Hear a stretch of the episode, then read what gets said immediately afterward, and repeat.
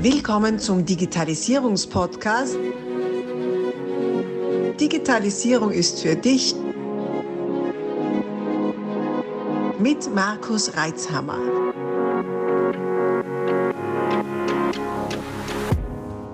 Du hörst Teil 2 dieses Podcasts. Solltest du den ersten Teil noch nicht gehört haben, stoppe jetzt und geh zurück, damit du auch keine Inhalte verpasst. Ansonsten viel Freude mit Teil 2. Wir haben jetzt ganz top aktuell und wird im kommenden Landtag auch beschlossen, die Tiroler Wirtschafts- und Innovationsstrategie. Und dann hat man einmal im Vorfeld sehr exakt angeschaut, wo sind die ganz großen Stärken von Tirol und wo hat Tirol auch Schwächen. Gell?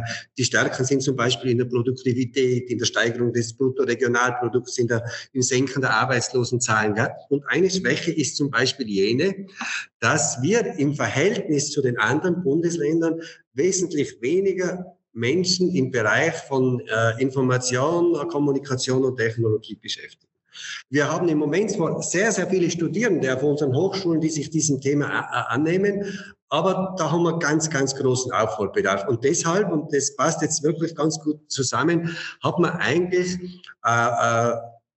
ausgehend von der industriellen Vereinigung ein MINT-Konzept für Tirol entwickelt. MINT, die Themen Mathematik, Informatik, Naturwissenschaften und Technik.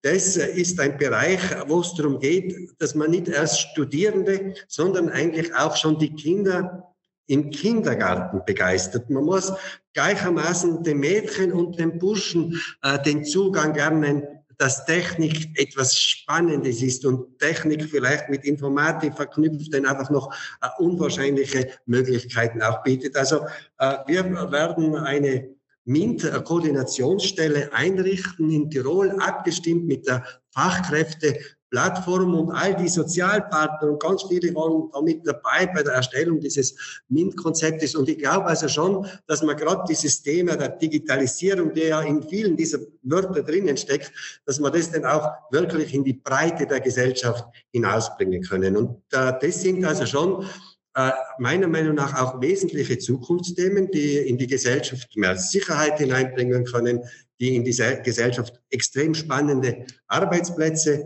hineinbringen können. Vielleicht hilft uns aber auch der ganze Bereich auch der Digitalisierung, dass wir da und dort einen Mitarbeiter oder eine Mitarbeiterin uns einsparen können, die wir dann dringend, und das ist ja auch ein Kernthema der Wirtschaft, zu wenig Mitarbeiterinnen und Mitarbeiter, die man dann an anderer Stelle wieder sinnstiftend und auch für den Mitarbeiter begeisternd einsetzen können. Also es ist einiges im Gange, aber da wissen wir schon, da darf man nicht zurücklassen, wenn man im Oberland ist. Ja, da müssen wir am Thema also schon draufbleiben. Und ich glaube also schon, vielleicht also ein bisschen Lebenserfahrung, gell? Ich meine, wenn man, wie ich als Galtürken, wir wohnen auf 1600 Meter und das Leben war eigentlich schon immer herausfordernd, gell? Und ich bin ja in eine Zeit hineingeboren, wo wir kaum mehr Unterschiede spüren zwischen Stadt und Land. Aber früher haben wir ganz viel, alle Tirolerinnen und Tiroler, viel unserer Kreativität, unseres kreativen Potenzials ganz einfach in das Überleben, in den Alltag hineinstecken können. Heute können wir unsere Kreativität eben auch in die Entwicklung neuester Technologien hineinstecken. Und da spüre ich also wirklich großes Potenzial. Es ist ja vielen gar nicht bewusst, gell? Man stelle sich einmal dieses kleine Land Tirol vor, 12.000 Quadratkilometer, 750.000 Einwohner. Aber bitte, wir haben 40.000 Studierende, gell? Wir haben 8 Hochschuleinrichtungen, total super. Und wir haben ja nach wie vor 10.000 junge Menschen, die eine duale Ausbildung machen. Wir haben kaum eine Jugendarbeitslosigkeit. Ich meine, das sind ja die wichtigen Dinge des Lebens, dass wir alle jungen Menschen, egal welche Talente das sie haben, mitnehmen können, dass sie alle Arbeit finden, dass sie begeistert bei ihrer Arbeit sein können. Dass Arbeit nicht mehr etwas ist, das Gesundheit zerstört, sondern die Arbeit auch dazu beiträgt, dass man sich wohlfühlt, dass es einem gut geht. Und dabei diese, sagen wir mal, neuen digitalen Arbeitsumgebungen sogar erlauben, dass man auch die, sagen wir, logistisch etwas entfernteren Gebiete, die wir ja haben, gut versorgen kann, sodass nicht jeder 2 Stunden irgendwo hin zum Arbeiten fahren muss, sondern halt das einmal die Woche macht oder so und den Rest der Zeit auch von seinem Arbeitsplatz oder von seinem Wohnort eigentlich weg arbeiten kann. Da sehe ich wirklich einen großen Hebel darin, auch wenn jetzt, das immer natürlich mit Vorsicht beachten muss, dieses gar nicht mehr in die Firma kommen und so weiter, der ganze soziale Aspekt, das ist auch eine Sache. Nur wenn es uns jetzt gelingt, 2 Drittel der Fahrten wegzubekommen, der Fahrzeiten, da haben wir unglaubliches Potenzial, was wir haben. Einerseits werden wir den Verkehr reduzieren, das ja immer ein Dauerbrenner ist bei uns, und andererseits auch diese wahnsinnig viele ungenützte Zeit, Lebenszeit, die man da dann im Auto, im Zug oder sonst wo verbringt, zu reduzieren und dann die in Wertschöpfung umzuwandeln. Also das ist ein Riesenthema. Und natürlich auch für die Regionen wichtig, die eben ein bisschen weiter weg sind von den Zentren, dass die nicht aussterben. Nicht? Also diese Landflucht haben wir ja nicht wirklich. Nicht? Also in manchen Regionen hast du ja wirklich, in manchen Ländern hast du ja das Thema der Landflucht, weil es einfach keine Arbeit gibt. Würde ich jetzt nicht so feststellen bei uns. Nicht? Also zumindest in den breiten Bereichen nicht. Und schön ist es ja nur dazu. Ich hatte jetzt gerade übrigens ein Bewerbungsgespräch mit jemandem, der nicht aus Österreich kommt, sondern sehr weit nördlich, der will zu uns wechseln, weil es da so schön ist und weil er in die Berge will. Nicht? Also auch das gibt es, wirklich Menschen, die hier arbeiten wollen, weil sie von unserem Land angezogen sind. Ja, und du hast schon gesagt, wir haben wahnsinnig viele Studierende da. Wir haben eine tief verwurzelte Ausbildungstradition behauptet. Jetzt einmal, du hast selber 2 Lehrlinge in deinem Betrieb, glaube ich. Ich habe also immer Lehrlinge ausgebildet, aber die Anzahl der Lehrlinge ist auch begrenzt mit der Anzahl der Ausbilder. Genau. Und deshalb habe ich maximal in meinem kleinen Unternehmen 2 Lehrlinge. Ja, also du nimmst die Verantwortung auch wahr, weil ich finde, das ist auch Verantwortung, die man trägt, dass man den Menschen einen Ausbildungsplatz anbietet und die gut ausbildet. Verantwortung für die Menschen, für die Jungen und natürlich für die Wirtschaft, weil es natürlich wieder Fachkräfte gibt. Nicht? Also das ist ja eine rundum sehr wertvolle Tätigkeit. Und du hast gesagt, ab dem Kindergarten.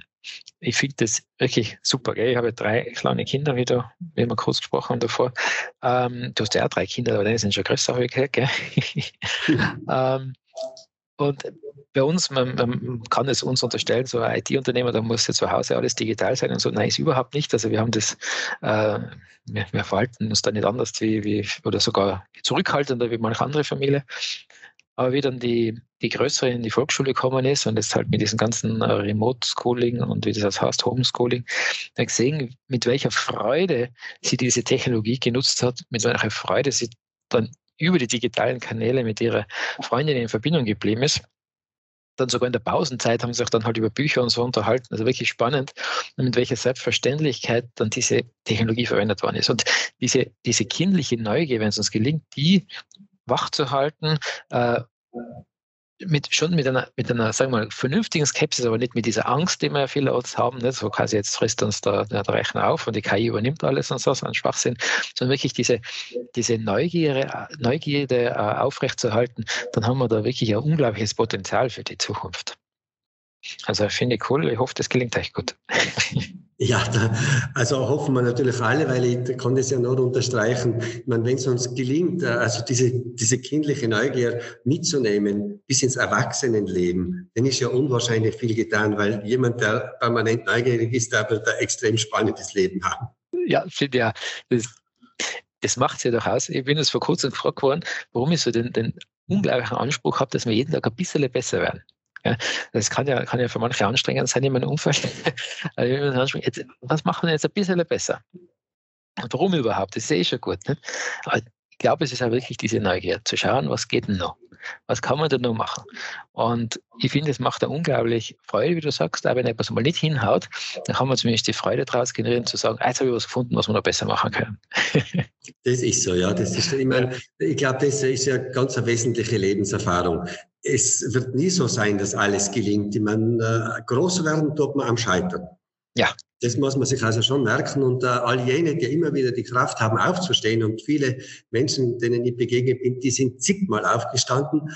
Ja, das sind denn die Leute, die eigentlich fast nichts mehr vom Geist bringen. Und das ist vielleicht auch, dass ich das also meine persönliche Lebenserfahrung auch ist, dass bei all diesen ganz vielen Nachteilen und Einschränkungen, die wir durch die Pandemie erleben, aber etwas haben die jungen Menschen gelernt, was man vielleicht jetzt schon eine Generation nicht mehr gelernt hat, und zwar das Leben nicht immer geradeaus geht. Mhm. Und wenn man es versteht, in diesen Abzweigungen, ja, die richtige Abzweigung zu wählen, da ist man schon gut unterwegs. So ist es, und zuversichtlich bleiben. Ja. Ja. Sehr gut, sehr gut. Jetzt hast du in deinem Ressort oder Zuständigkeitsbereich noch was drinstehen, was jetzt bei manchen der Zuschauer vielleicht einen kalten Schauer in den Rücken schickt. Datenschutz. Und jetzt bin ja selber Datenschutzexperte auch so.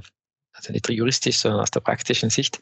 Gleichzeitig aber natürlich auch Online-Marketer, Podcast, Social Media und so weiter. Jetzt fragen wir mal, wie soll denn das gehen? Ich behaupte, es geht, aber es hat mich interessiert, wie bringst du das unter einem Hut? Digitalisierung vorantreiben und Datenschutz auch noch. Ja, das ist jetzt schon eine ganz super spannende Frage. Ich muss jetzt noch auf eine Ansage von dir ganz kurz reagieren. Du hast gesagt, du hast schon eine Bewerbung gehabt. Ein junger Mann oder Dame aus dem Norden hat einen Arbeitsplatz gesucht, weil es ihm so gut gefällt. Es gibt auch eine Umfrage unter den Studierenden in Tirol. Und im prinzipiell haben die alle am Freundeskreis in Deutschland oder in den anderen Bundesländern das schon. Aber immerhin können sich 25% davon vorstellen, in Tirol zu bleiben, weil einfach die Rahmenbedingungen zu bärig sein. Also nicht nur die Landschaft, es ist das Verhältnis unter den Menschen ist ja gut, die soziale Sicherheit ist ja groß. Also ich möchte es nur unterstreichen auf deine persönliche Erfahrung, weil es unterstreicht auch die Studie. Zum Thema Datenschutz. Gell? Ich habe da einen Sohnemann, gell? Und der hat natürlich auch eine Ausbildung in diesem Bereich und der ist da mit mir besonders streng. Ich werde dann bei Zeiten schon etwas großzügiger, weil ich immer sage, das ist echt mir gleich, wenn die anderen wissen, was ich tue.